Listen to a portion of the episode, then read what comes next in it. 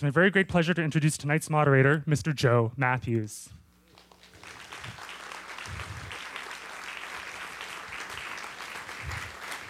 Joe Mathews is the, is the California Innovation Editor for Zócalo Public Square, where he writes the syndicated Connecting California column, which appears weekly in 30 media outlets across California. He also serves as co president of the Global Forum on Modern Direct Democracy. He was previously a reporter for the LA Times, the Wall Street Journal, and the Baltimore Sun. He's also the author of two books, including The People's Machine, Arnold Schwarzenegger, and the Rise of Blockbuster Democracy. Please give a very warm welcome to Mr. Joe Mathews. Um, thanks so much for being here. Um, there's actually quite a lot to talk about in this question of whether uh, will, will, California pick the next president. Um, I want to, um, to, to introduce each of these folks, and we'll get right into it. Um, Gary Segura, M. Segura, is the dean of the Luskin School of Public Affairs at UCLA and principal co-founder, senior partner um, in Latinos Decisions. His work focuses on issues of political representation, social cleavages, domestic politics of wartime public opinion uh, and the politics of America's growing Latino minority. Um, uh, he was also one of the pr- principal investigators in both the 2012 and 2016 American National Election Studies. Um, and these folks have done so many different things, we're only getting a, a slice of this. Um, to, uh, to his right um, is uh, Rose Kapolczynski. She's a veteran campaign and communication strategist, more than three decades of experience helping organizations and campaigns deliver persuasive messages and win. Um, she's best known for running all four of Senator Barbara Boxer's uh, uh, Senate campaigns from her initial upset victory in 1992 to the final race against Carly Fiorina in 2010. She's also been a chief strategist for all kinds of ballot measure campaigns, from medical malpractice to clean energy standards, parental notification. Um, and she's also worked on the presidential campaigns of Gary Hart uh, and Bill Bradley. And she's about to become this summer, correct, the president of the American Association of Political Consultants. Right. What are those conferences like? um, um, and finally, Matt Barreto is a professor of political science and Chicana and Chicano studies at UCLA, and also the co-founder of the research and polling firm Latino Decisions. Uh, these folks know each other, um, and um, he's overseen large multi-state election-even polls, battleground tracking polls, extensive message testing research, countless focus groups. Um, uh, author of, uh, uh, of uh, uh, books on ethnic cues, on, on, on, reactionary politics in the Tea Party, and a host of other work. He also worked for, the, for Hillary Clinton's presidential campaign in 2015 um, and the DCCC last year on, for research and strategy on engagement.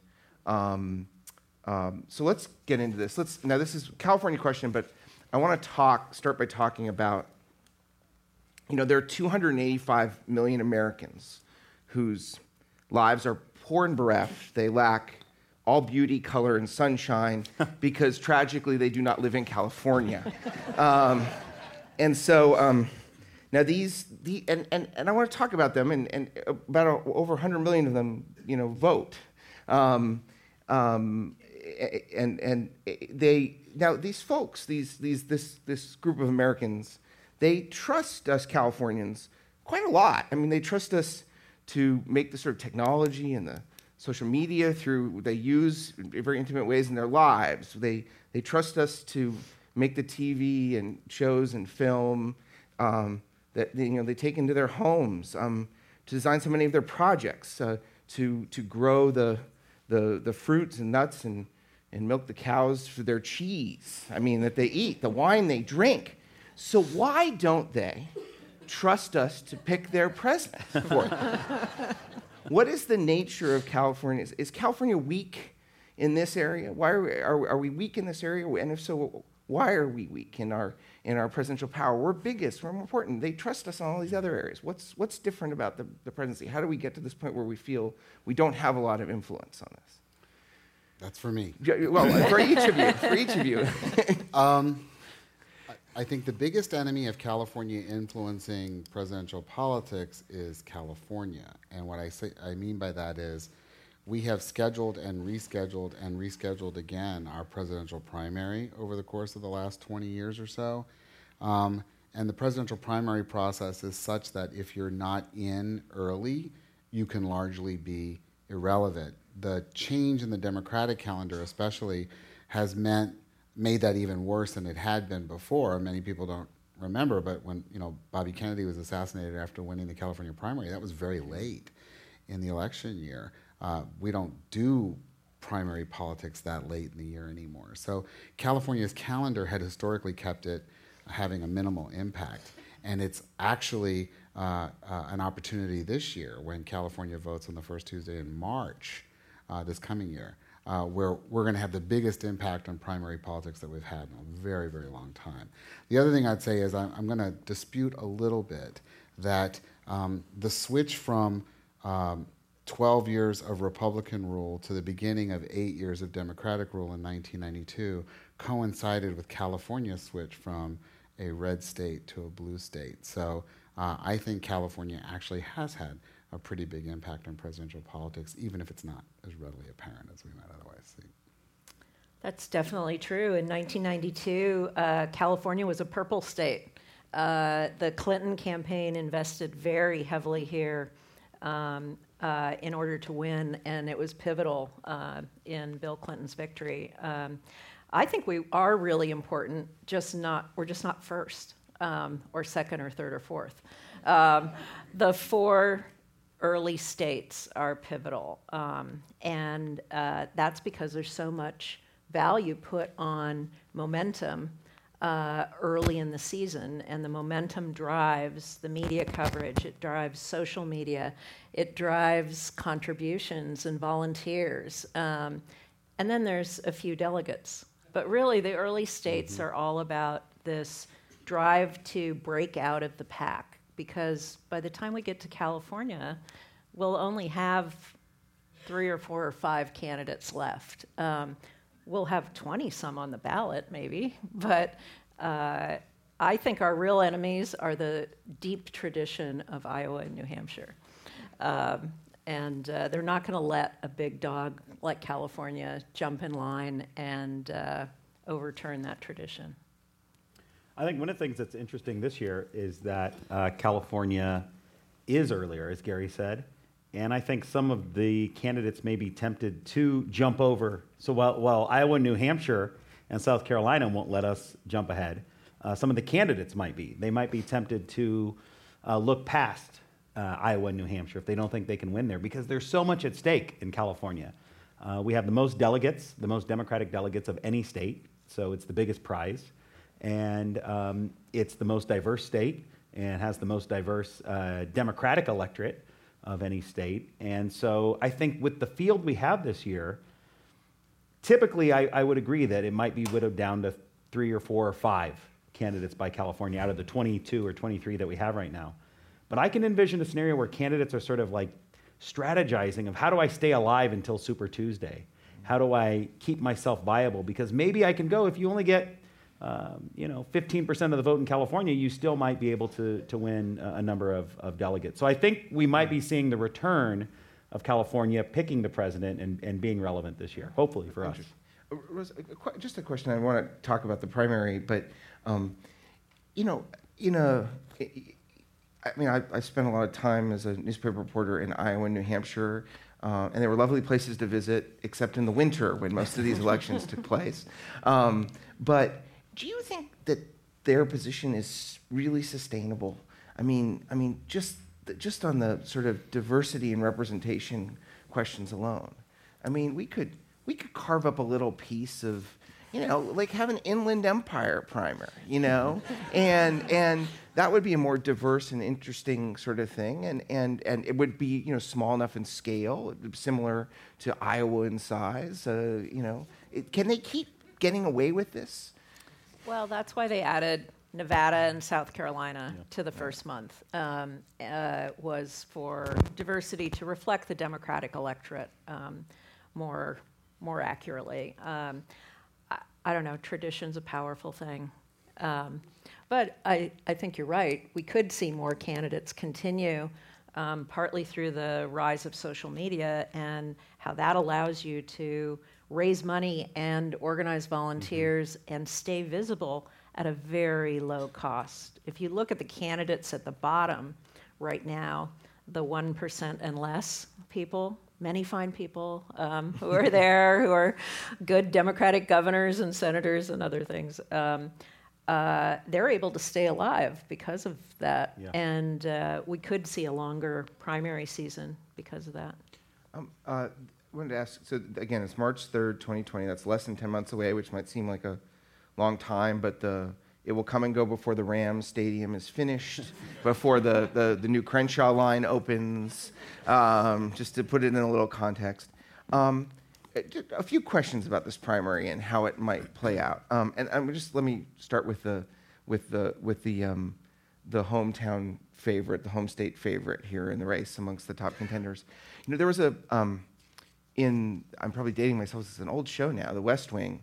Um, you know, when they get to the, the, the, tell the story of how Martin Sheen, as Jed Bartlet becomes president, they go to the, they, the staff has to tell him he's the governor of New Hampshire, and they say he can't win the New Hampshire primary. The expectations are he's got to get out of New Hampshire and not even compete in it because he can't win it. He's from New Hampshire. He's, you know, he's well known there. By the same logic, this Aaron Sorkin logic, can, can Kamala Harris win the California primary?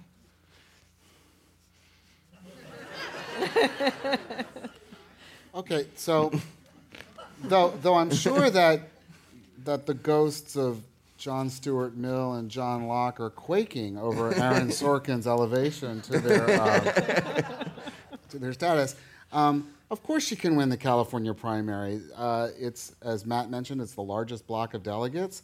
If you come in, uh, we have a proportional allocation system in California. If you come in in California and you kill it, um, as she very well might, she'll come out with a boatload of delegates. So I, uh, of course, you can win. Now the question But is, will, will you underperform? next- Right. Yeah. Okay. should, right. all right, that's that's all fine, but uh, I, these expectation games obviously Yeah. have something to do with the momentum issue that that we, we talked about a moment ago. Uh, but uh, yeah, I mean, I, I think it, it, she absolutely will compete here. She'll be successful here, I'm, I'm guessing, um, and, uh, and, and leave with a bunch of delegates. How that gets spun, you know, it depends on how good her communications team is and, and what mood the quirky folks at the New York Times are in that day. But I, but I do, but I do think that about which I've had lots to say. But I do think that that she can she can come out of here with a, a plus to her momentum and reputation. Sure. Do people agree with that? That's- Yeah, I, I definitely agree. I mean, I think it's a delegate game now. Um, I think the Obama Clinton 08 primary showed us that, that, you know, it became a chess match, that they both had momentum, that Obama had the early momentum, but that they eventually started realizing that there was a target and that if someone didn't have it wrapped up, you're just collecting delegates and you're going to get the most delegates here out of anywhere. And, you know, by the way, Texas has the second most amount of delegates, which is also on Super Tuesday. And we have a couple of Texans in the race. And um, so these big states, you know, you want to do well in your home state. And I think Harris absolutely wants to do well here because there's a lot of delegates and that's going to add to her total. And, you know, there's going to be these delegate charts on TV and they're going to stop talking about what state you won. And so if she gets 180 delegates here, that's a huge deal. How does it work, the proportional system in California? What's that going to mean? Um, I mean, do you understand it? I mean, is it, is it by a certain amount? You have to. How, Well- So, yeah, go ahead, Rose. Yeah. Uh, So in every congressional district, Yeah. they take the vote for all the candidates, and everybody who got at least 15% of the, of the vote is entitled to a delegate.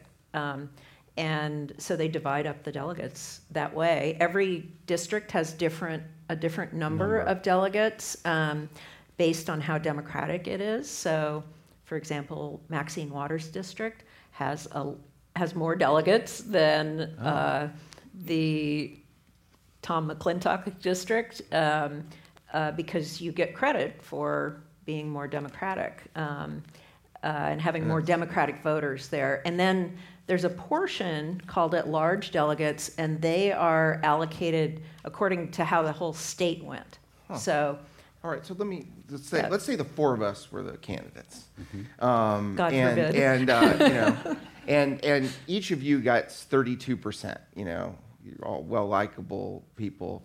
They, I, they gave me four percent. I'm you know media enemy of the people. So so I don't get anything right unless I somehow built that 4% into 15% in one congressional district.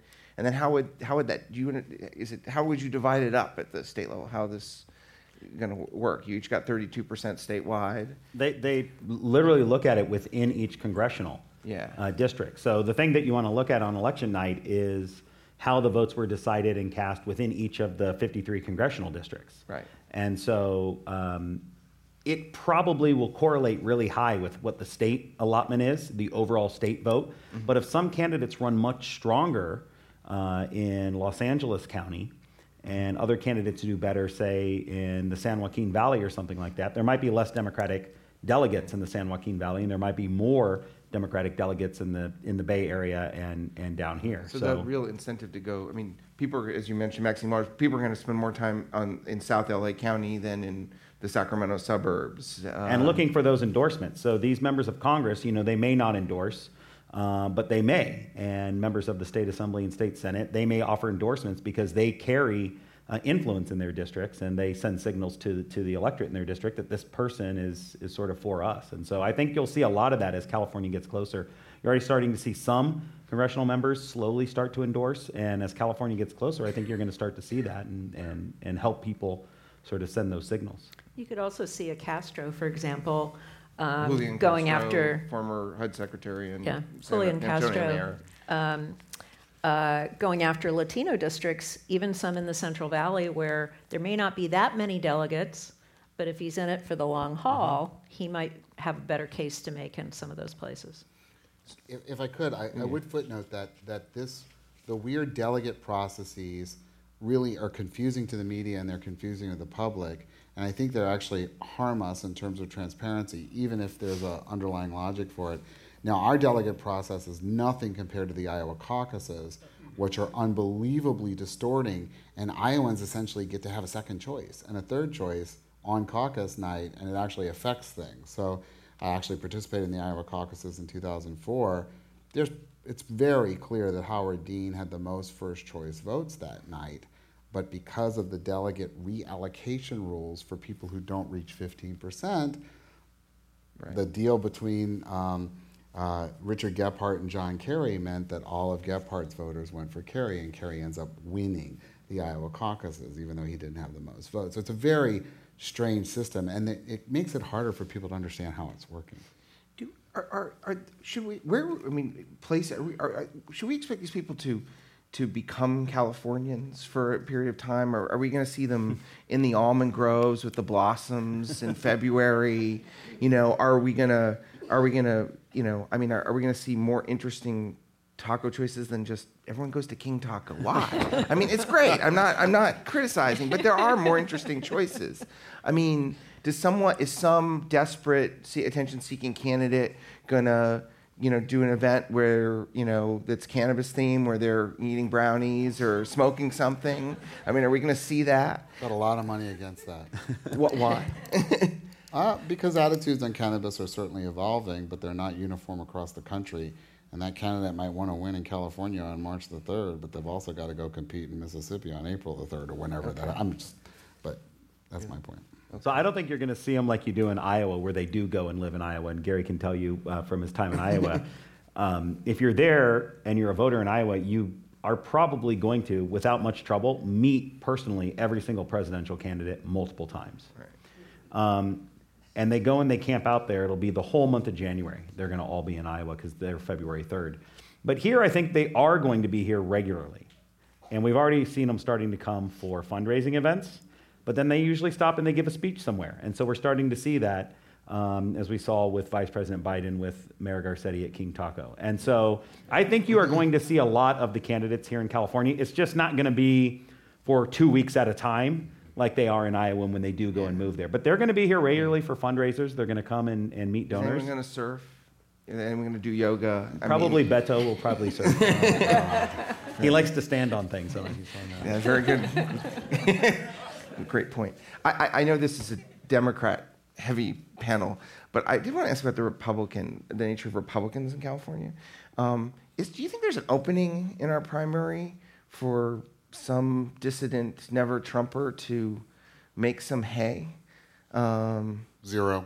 zero. And I say zero because the California Republican Party even after their most recent convention, where they ostensibly chose the more conciliatory uh, state chair, um, the party has, despite its rather remarkable and almost breathtaking losing streak at this point, um, is not able to pivot. There's not enough moderate voters who are significantly identified with Republican politics who would turn out to vote in a Republican primary to provide that opening. As the party has shrunk, that what used to be the moderate wing of the Republican Party has, has left. So I, I think it's zero. I can't. Totally agree.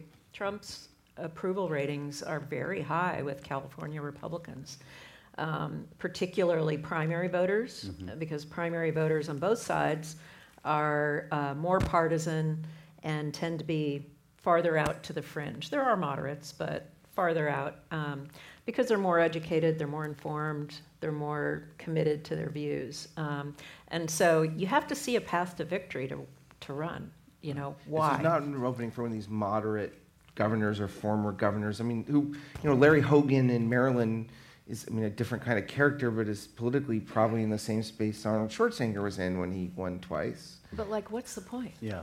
Right. You Yeah. know, the press is not going to take you seriously. Donors aren't going to take you seriously. Volunteers aren't going to take you seriously. So it means that you can't even run to raise an issue. I think Trump they're all a- sort of biding their time Yeah. and, until 2024. And, you know, then you're going to see, I think, an emergence of a number of sort of more moderate uh, anti Trump Republicans, as well as you'll see a follow up to, to the next wave of Trump Republicans. Gary, you were Sorry, Gary. Yeah, Trump. No, Trump is going to ignore. Like, I, he's not going to debate Bill Weld. He's not going to debate anybody. Uh, and and if I were advising him, that's exactly what I'd advise him to do. You just don't engage. You treat any challengers as if they don't really exist. And CNN and certainly Fox will help you with that. So I, let, me, ask you a question about in terms of shaping then the Democratic field. Um, is are Californians? I mean, you can look. I, I don't know. We, we we've been very content in California and, and to have women represent us in the U.S. Senate for almost 30 years because of your good work, Rose. Um, and yet, we've never had a woman as governor. This city, the largest of their state, has never had a woman as mayor. Does California's presence, are Californians more likely than other kinds of Americans to vote for a woman for a high office? Do we, is there any evidence of that? And do you see us, our forward position in this, as helping the women candidates running for president? Well, Biden and Sanders are leading the polls in California right now. Um, so I don't think there is. And um, there's a lot of research that shows that uh, voters are much more willing to vote for a woman running for a legislative office, city council, legislature, Congress, than they are for an executive position. And that's why there's so few women governors, mayors, and we haven't broken the ultimate glass ceiling yet of When you- president. When you do that research and ask people in focus groups, what kind of, what's, what's the reason for that trend? Voters are smarter than a lot of us give them credit for in the political consultant class, um, and they know that it's a different job. They know that it's different to run a government than to have an opinion and propose legislation and work to get that passed. Um, that there, one is a manager and one is an advocate, and they, when you get to manager, they wonder, is that woman tough enough? Do I trust her with my taxes to spend them right? Is she going to educate my kids? What happens if there's a war? There's, even with all the progress women have made, um, there are still those reservations. What, what about Californians? Are, are we more inclined, are we more open to voting for non white candidates for high office? Is there any research or survey that suggests that? Or I, I think, you know, probably for two reasons. One, that California is one of the most diverse states. And so you have more non whites who are certainly more willing to vote for people from their own uh, racial and ethnic community. So, as a state as a whole, I would say absolutely that um, those diverse candidates are going to get more looks and get more interest here.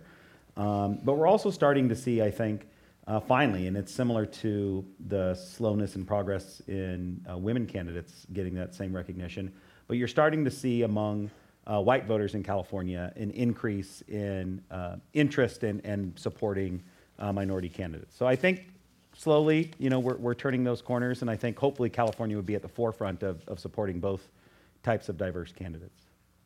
I'm, I'm going to dissent a little bit on that one, I think. Um, if we added together all. I said hopefully. yeah. Yeah. So when we add in all the minority governors and all the minority senators in California's modern history, the answer is still zero. No, we have one. we have one right now. One, one right. Well, we- Kamala. we- right. Okay. We She's just elected vacating. Kamala Harris. She was the first, right? Uh, after having served as as uh, statewide attorney general. And so, so she, S.I. Hayakawa. I, I, I never said That's that. right. I, I, stand corrected. S.I. Hayakawa, although he was an odd uh, fellow, but but certainly. Well, an Um, academic administrator, those folks Exactly. exactly. Um, but, but what I want to point out is that so I did some work uh, years ago on the recall uh, election that Gray Davis was being recalled from office, and in the replacement election, um, uh, then Lieutenant Governor Bustamante was the only Democrat on the on the replacement election, and the number of California voters, Democrats, who voted to retain Gray Davis in office, Yeah. significantly exceeded the number of the very same Democratic voters who voted for Lieutenant Governor Bustamante to be the replacement.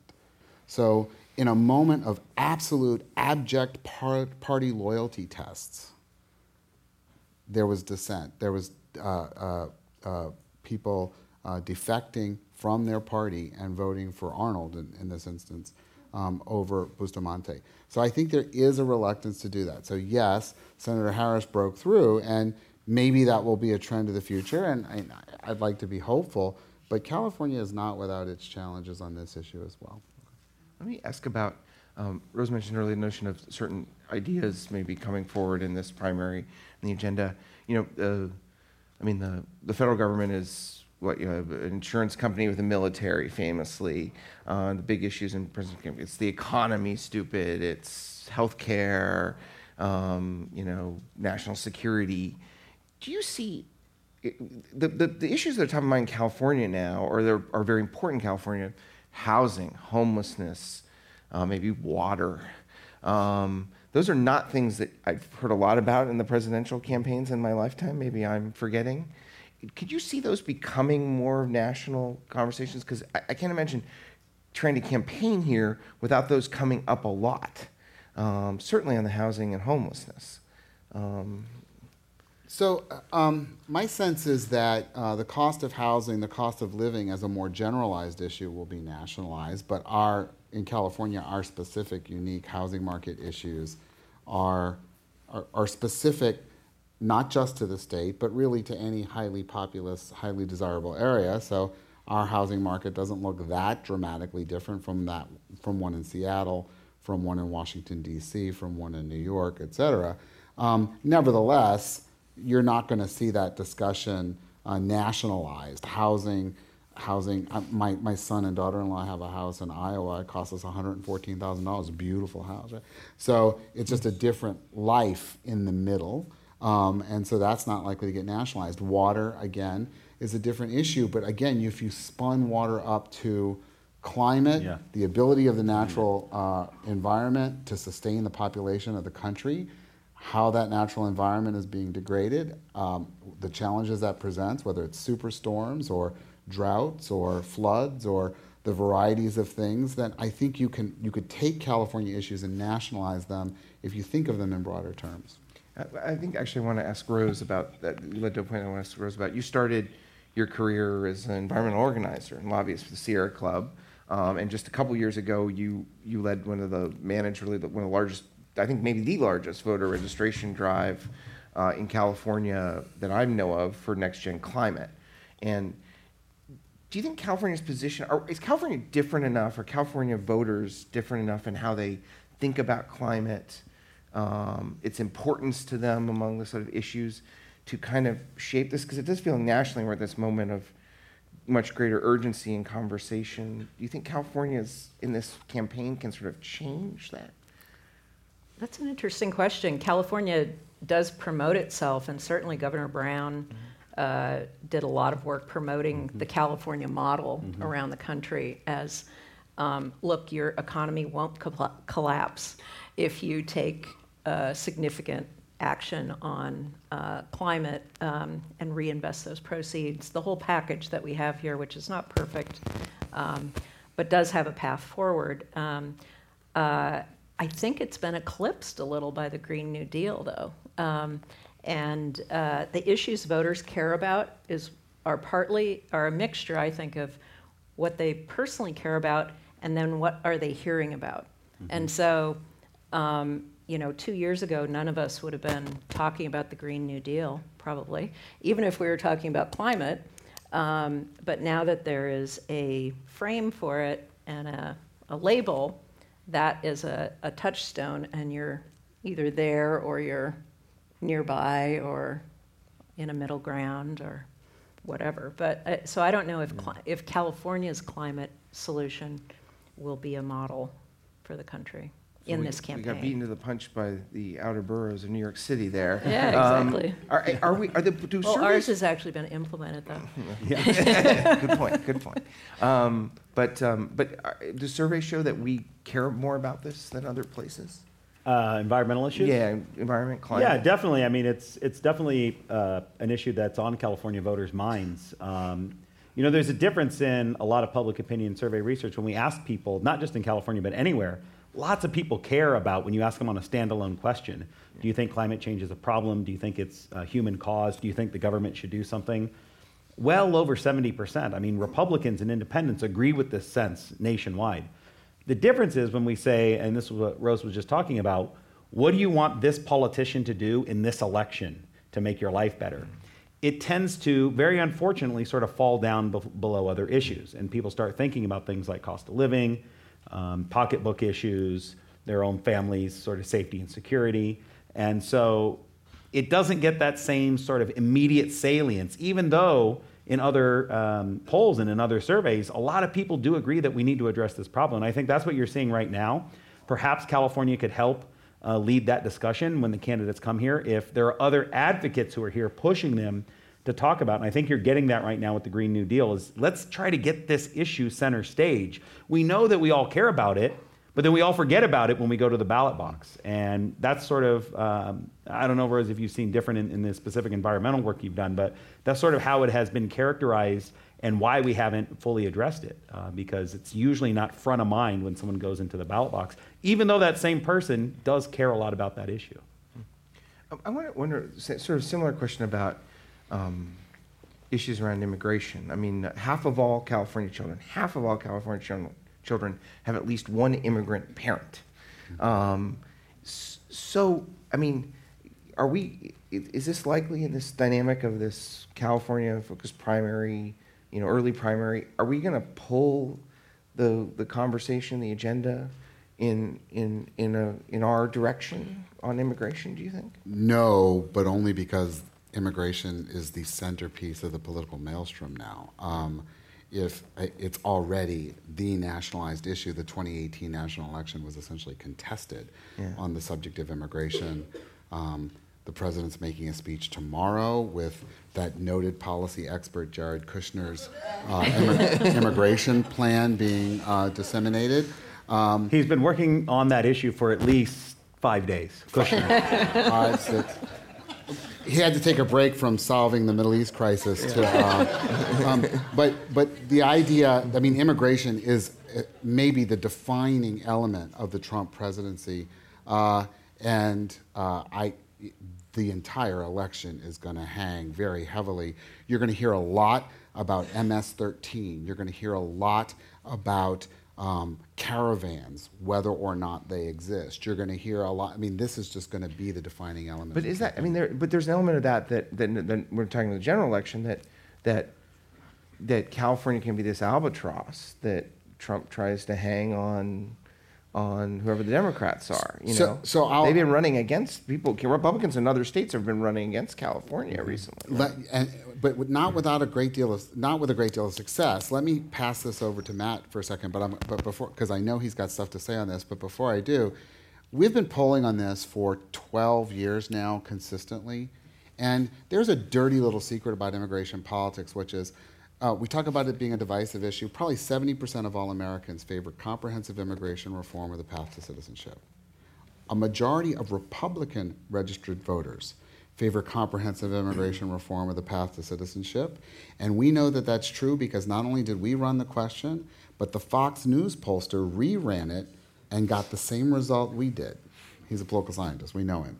So the, that's the truth of immigration politics. And if you look at the 2017 races in Virginia and New Jersey, where this playbook of MS 13 and the, there's a lurking immigrant out to kill your children and rob your house, like that whole message was tested to a colossal failure in both Virginia and New Jersey. Yeah, I mean, I think Gary's right. It's going to be the centerpiece of the general election of the Trump campaign. And I think if you think about what can California offer on that, I think that there can be a discussion about uh, a better path forward on that. I think when the candidates come here, if there's uh, debates in California ahead of uh, our election, I think you are going to see them getting pushed on that because they already know it's going to be an issue. And so they can't run away from it. They're going to need to embrace it. And California has been a very in, in modern times, not historically, but in modern times, has been a more welcoming state, and that has been successful. And so I think it will be hard for them, for Trump and other Republicans, to run against California because it has been a success story here. In the Democratic primary, Rose, I'm, I'm, I'm not a political consultant, but so, but let me play one, you know, amateurly. I would look at, I mean, I would look at the two um, people leading the polls on the Democratic side, Joe Biden and Bernie Sanders, and if I were one of the other Democrats, I'd be, I want to, in California, I want to attack them on immigration. I mean, Joe Biden, part of an administration that did deportation en masse. Um, Bernie Sanders is certainly not aligned with the Calif- you know, where a lot of Californians in are on immigration. I mean, isn't that likely to be a debate within the Democratic hmm. Party on that? Well, th- the the first debates that are coming up, yeah. you know, next month, I think we're going to see That's right. the the lower tier and second tier candidates trying to uh, get into the top tier by drawing a contrast. Um, I'm surprised people aren't being more negative against Biden and Sanders right now, um, because every candidate has plenty of strengths and vulnerabilities. Um, and uh, I think immigration will be a crucial issue, particularly with our diverse electorate. But it's not just diverse in California. I mean, the Democratic electorate nationwide has become much more diverse and uh, through immigration. Um, and uh, so you can't talk in any state um, about issues without addressing it in a compelling way. And I have to say, Donald Trump has given the American people an education in immigration uh, during his presidency. I mean, they know more about what's right, what's right and what's wrong, and uh, detentions and deportations, and it's mm-hmm. all been to our benefit. Mm-hmm. Um, yes, there is the MS-13, and those bugaboos will have existed in the past and will in the future, but uh, Trump has transformed the debate around what used to be a second tier issue. And I think you're seeing the candidates move on that already. And so if you take someone like uh, Bernie Sanders and you take the 2016 uh, primary as evidence and you assume that the candidates are all moving this year into all of them into an even more uh, welcoming or pro-immigrant stance on the Democratic side. You know, in 2007, when there was a comprehensive immigration reform bill uh, in the U.S. Senate that had a very good chance to pass, a bipartisan bill, uh, Bernie Sanders still had not come around on the immigration issue. That's not that long ago, 2007. He was one of the strongest advocates against comprehensive immigration reform and was arguing that really bringing any more immigrant labor uh, into competition with uh, American workers was bad. This was almost his entire mantra of his entire career. And he campaigned vigorously in the Senate against the 2007 immigration bill. Fast forward to 2016 um, he was as strong on immigration reform as anyone that anyone in the immigration community could hope yeah. for in the 2016 primary. Every issue he was out in front of, he was progressive on it, he was saying all the right things. And so I think all of the candidates are getting that signal that the, that the Democratic electorate is diversifying, that even beyond the Latino and Asian American community, African Americans and white Democrats also care about incorporating immigrants. And so I think you're going to see all the candidates, whether it's something that Biden stood for 20 years ago or Bernie stood for 11 years ago, they're going to position themselves now mm-hmm. in a very pro immigrant, welcoming, uh, friendly position. And I think California does have a lot to do with that. Um, I want to, to try to broaden this beyond some of the particulars of primary election and talk about some of the bigger forces in California that can bear on politics and, and how they might, you know, influence the next who the next president is. Um, I want to start with money. I mean, we're famously called an ATM machine um, for American politics. They come, people come here, presidents come here, ruin you know rush hour traffic to gobble up you know a million dollars. You know, um, and as a reporter, I mean, I felt like I spent when presidential politics were in here. I, you know, I, I could have given you a tour of all the incredibly fancy houses of famous people that I stood outside the gates of, you know, while waiting for people to come out outside. Sorry. By the way, the best house is the funny. Ivan Reitman house in Montecito. it's amazing. Um, you know, but you know, I think he had 200 servants or something. Um, but um, um, but the money is but money is changing in politics. It, are California's rich people is our money as valuable? In, in presidential politics as it used to be? Oh, yeah. yeah. So, caveats one, yes, lots of grassroots activism, lots of small donations. Uh, Beto ran on that in his Senate campaign. There's you know lots of evidence that people that, that there's roles for grassroots money, et cetera. In the end, it's going to cost the next president of the United States um, 1.5 to 2 billion dollars to be elected? Like um, and so yeah money matters a ton and we have a lot of it. Agreed. Um, well, let me ask a different of a different subject another sector uh, uh, associated with the north of us technology uh, social media. Um, i mean are, are, are, the, are those companies they, they spending more money on they're becoming some of the biggest lobbying concerns. Um, so they have power great power uh, but they are also increasingly in our politics from both parties targets, people saying they should be broken up. Um, how do you think that subject plays out, that California industry sort of influences who we get as a president? Or they may just, you know, let the Russians help make the choice. I mean, exactly. Uh, well, I don't think technology policy is going to play a big role, yeah. except where privacy is concerned. Uh, mm. That is a big issue among Democratic voters. Um, obviously, Russia and meddling um, is a concern. Um, uh, but Silicon Valley and the innovations in technology have transformed elections. Um, everyone here knows um, how much information you can get online that you formerly needed to uh, collect, you know, 25 newspapers and magazines to get. Um, those journalists are still producing the content. It isn't free. Um, please subscribe. Um, uh, but uh, that that access to information and the speed at which it can be shared um, has made politics just dramatically different. Um, uh, from organizing to fundraising to getting your message out. Um, and uh, it enables, it's, it's, uh, you can debate whether it's good or bad. It is reality, uh, but it has enabled um, many uh, long shot candidates to have a better chance at getting elected because mm-hmm. um, it's democratized communication. Mm-hmm. do you think you know, Facebook and Google have the juice to to push this thing in directions? I mean, should should Elizabeth Warren be worried about what they're putting into the algorithms? I don't want to sound too conspiratorially conspiratorially minded, but I mean, those are very powerful actors in these in these elections, not just here, but around the world. Yeah, I think it's a reasonable question because so many people cite um, Facebook as their number one source of information. Yeah. I think it's a reasonable question. And we know from political science studies and, and communication uh, science studies that the information that you put in front of someone influences us, right? If I read 25 different articles for a week, then if I had read these other ones, I will come out of that week thinking differently. That's a fact.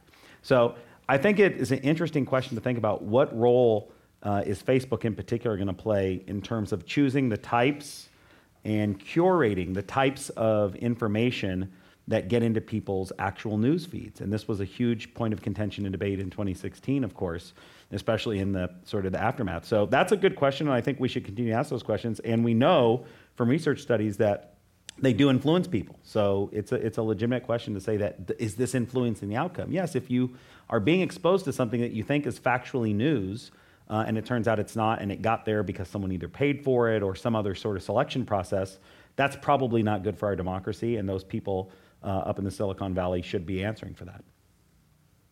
Um, one other uh, industry I want to talk about that has an outsized influence in politics um, is is entertainment Hollywood, the celebrity um, business. Um, I was noting March 3rd, I believe that's the week after the Oscars.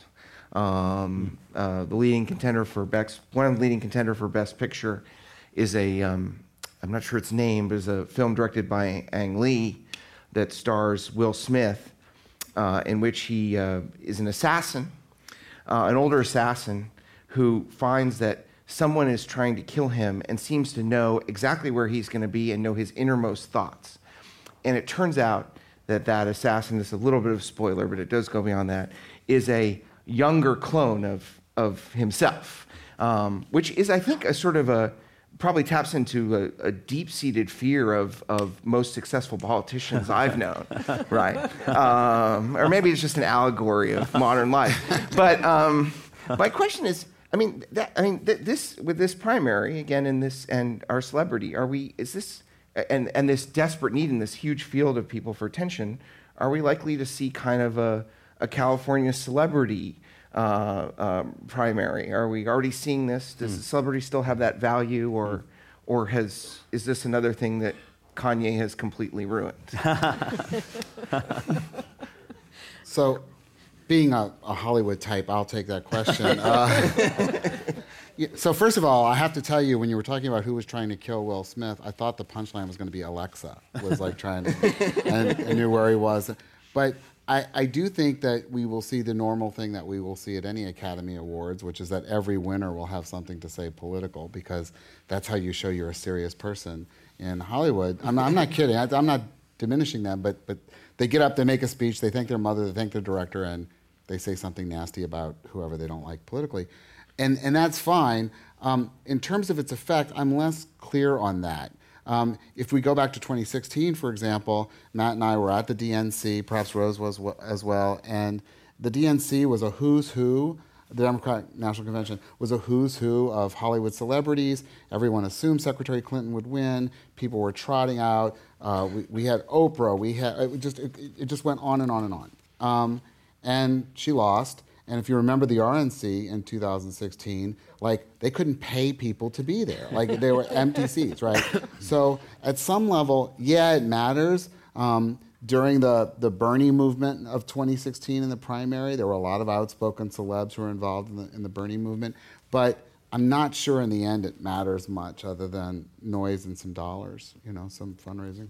Most celebrities are worried about their brand. Um, mm-hmm. They they have a carefully constructed image um, that makes a lot of money for them and all of their associates. And, um, and so there's a very small number who are going to get out there and really be for a candidate and say, amongst everyone, choose this person. Um, where I have seen them be effective is in getting people to register and turn out to vote. Um, that's considered safe ground in Hollywood because it's democracy and we're all supposed to love it, unless you're in the White House right now. Um, and, uh, and so, you know, people who have tens of millions of followers on social media repeatedly saying, register to vote, go to this website. It's really simple, it matters.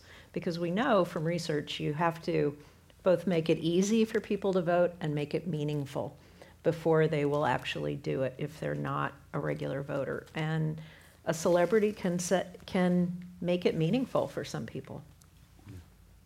Okay, I think when, when we may leave that there and move to questions. Hi, Allison Ford. I'm curious if we have any sense of where California Democrats stand, uh, voters stand on the question of electability versus support for progressive ideals. I mean, do the voters want someone who supports, say, universal health care and the Green New Deal? Do they want to get Trump out of office so badly that they're willing to support somebody who might not be as progressive as they like? Or is this a false choice that the voters really aren't thinking about in the first place? I think generally it's the same uh, nationally as in California, that by far and away number one is um, who's the most serious uh, electable threat.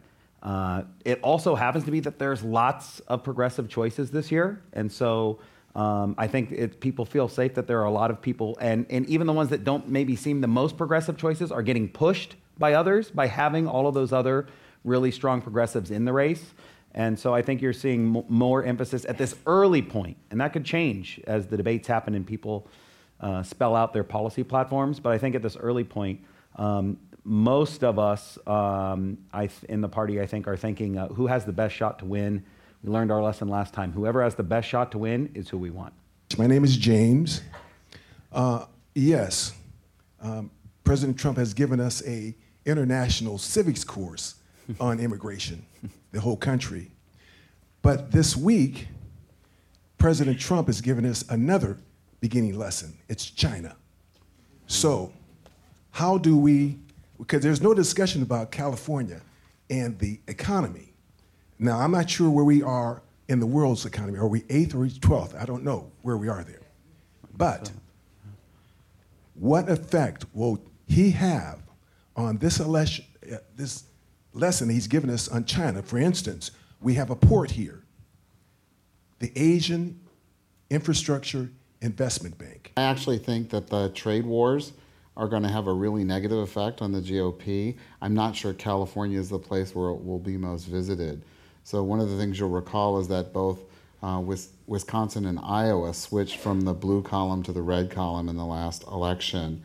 Um, President Trump has destroyed the soybean market uh, for soybean growers in the United States because a substantial portion of those soybeans were sold to China. Uh, those exports have been replaced by the Australians and others, um, and they're probably not coming back. So um, you can expect to hear a lot about the Chinese trade war, but a lot of it from the agricultural perspective in the Midwest, I think. it will certainly be a negative effect on, on the port economy, and it would certainly be a negative effect on, on the folks who work directly for the port and shipping. The, the pleasantry of California is that our economy, which is, by the way, fifth now, uh, is so diversified and so broad based that I think that alone will not send a huge economic shock into the state, certainly not the way it has a Midwestern state. Um, but it's not good, there's no question about that. Rose, I wonder, it, it could, with some of the damage to agriculture um, and, and then some of the issues on immigration, where people, you know, more Republican part of the state, I'm thinking particularly of the San Joaquin Valley, um, for over 4 million people. Could you see 2020 as an election where it kind of swings Democrat? In, in a big way. I mean, if if people are struggling, you know, ag is struggling, you know, immigration is impossible, so that it goes right to workers. You could have a kind of big swing in the valley. Well, we saw last year that uh, uh, districts that had yeah. elected Republicans to Congress year after year after year rejected Trump um, and rejected health care and voted for a Democrat. Um, I mean, it was really shocking how many, and even in places where we lost, we came closer mm-hmm. than ever before. And so uh, people are paying attention to um, what the administration is doing to California, and it could be that on trade or agriculture, um, uh, we see even more movement um, away from Republicans. Um, there are a small band of Republicans in California who are more moderate. I wouldn't really call them moderate, but more moderate who want to transform that. Um, but they don't have any elected officials as examples uh, to, to lead them. And you can't do it without a figurehead. I'm Mike Sinkoff. What role will superdelegates play in the selection of the Democratic nominee for president? in 2020? I'm not 100% sure that's listed on the on the DNC's uh, bylaws now, but I think they've dramatically rolled back the um, power that super delegates have. There's been some um, collaboration and deal between the sort of uh, Sanders wing and and others in the party, and so it may be that on the first ballot that they don't even get to uh, to vote um, but they they have been, uh, I think, listening to what people have been saying about that and, and making it more popular Um, but I think the DNC, they might still be working out the final details. But I remember at one of the winter meetings, one of the previous meetings, it was a very important uh, point of, of debate, and there were dramatic reforms have been made to that compared That's to right. They 2016. did, they did say, uh, they do have a new rule that superdelegates don't get a vote on the first ballot. In the very, very, very unlikely event it's a brokered convention, they would get a vote on a second. Uh, good evening. My name is Ernie Powell, and um, one of the one of the key I- issues that Trump brought up when he ran for president was that he was going to be the only Republican that wasn't going to touch Social Security, Medicare, and Medicaid. Then he went on to create budgets that ravaged all three of those programs. Um, my question is, which way do you see the senior vote in California trending this time? I suspect that seniors in California will vote more Democratic than they did four years ago, though even at that time it was a majority Democratic constituency. Um, it's not just the threats to um, uh, entitlements, particularly senior entitlements like, like Social Security and, and Medicare, that Mitch McConnell, the Senate Majority Leader, has already said they need to reform, quote unquote, to pay for the tax cut. Um, it, there's also the question of um, many of us, most of us in this room, have now filled out one tax return since the tax reform bill and found out what effect it had on all of us, which also had a role in defeating a lot of Republican members of the House of Representatives. So I suspect that um, retirees, uh, people who are in late stages of their career, people who own their homes, et cetera, many of those folks are going to shift um, a little bit more Democratic than they were four years ago. Unfortunately, there's no credible candidate to take Trump on in the primary, but if there was, I think that might be a crucial issue that would really hurt him because the primary electorate is uh, old. Um, you know, in California, it's 60% or over 50. Um, and that promise that he made, I think, was crucial in getting many independent voters who were seniors over to his side. Hi, this is Sharat Nair. Uh, thanks for the wonderful debate that we just had. A couple of questions, quick ones. One is ele- electoral college versus popular vote. I just that I, that's something I came in with.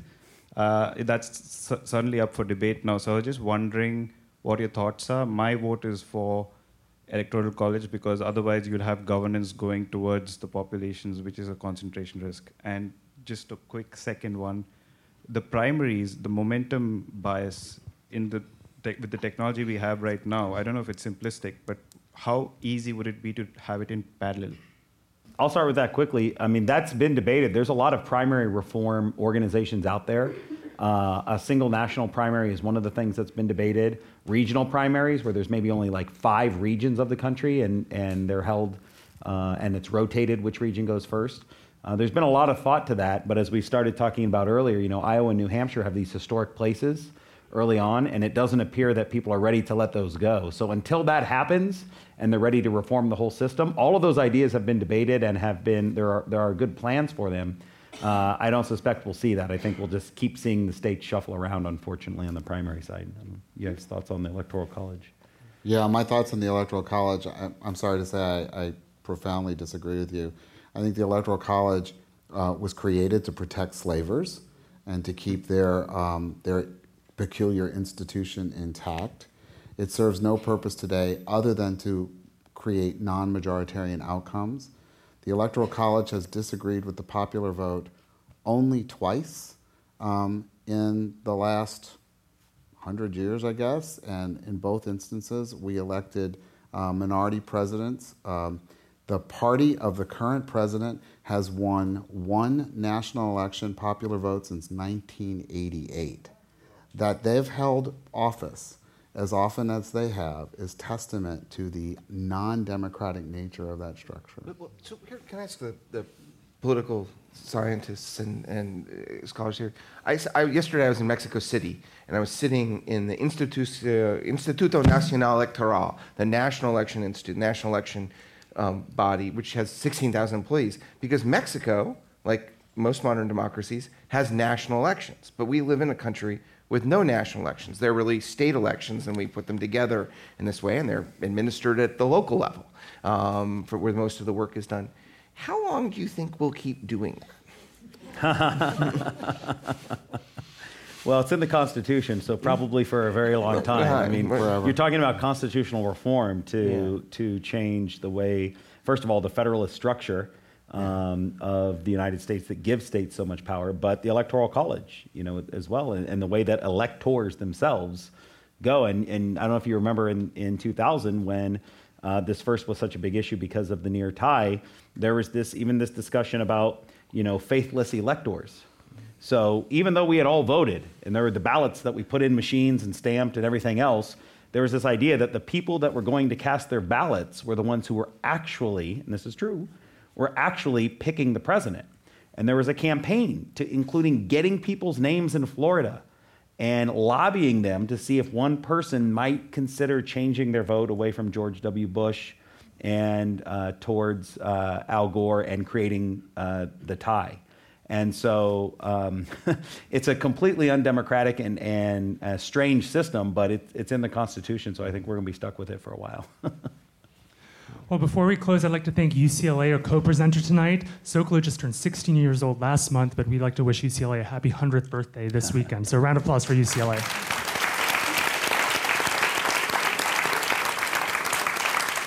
Also, thank all of you for joining us. We're so thrilled to see you all here, but the conversation is not over yet. Please join us for drinks just outside. I know there are a few more questions out there, so if, if you didn't have a chance to ask, all of our featured speakers will be out there to continue the conversation with you. Finally, a big round of applause for our panelists tonight. Thank you.